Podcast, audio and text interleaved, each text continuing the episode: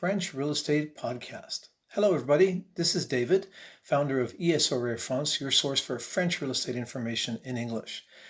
Today's information I'd like to share with you relates to the financing for a property that you're buying in France. The very first thing that I believe you need to consider before you start even looking at advertisements for property in France is to know exactly what your budget is. Now, this may sound very obvious, but it's also extremely important because a lot of people start looking at properties in France and they get all excited about different areas and different price properties, but without actually knowing how much they can afford. Now, why would this be really important?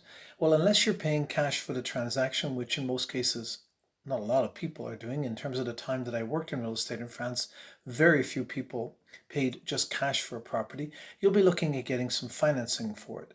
And if you're getting financing from an English speaking French mortgage broker, of course, we can help put you in contact with somebody to look into that for you. But if you're getting financing in France, the criteria most likely is not going to be the same as it is in your home country. So you need to find out what is possible for you to afford in France how much of a down payment that you're going to have to make, and how accessible that pay- down payment is going to need to be when you find that dream property and you sit down with the notary and you decide to put together a contract to purchase that home, you need to have all, as we say in English, all your ducks in a row in terms of your financing. Don't wait till you actually find that dream property before you start checking into what you can afford to buy in France. It's really important. Consider it as a brand new project, even if you'd owned multiple properties outside of France. Check in with a English speaking French mortgage broker in France to find out what is possible for you if you're purchasing a property in France with credit.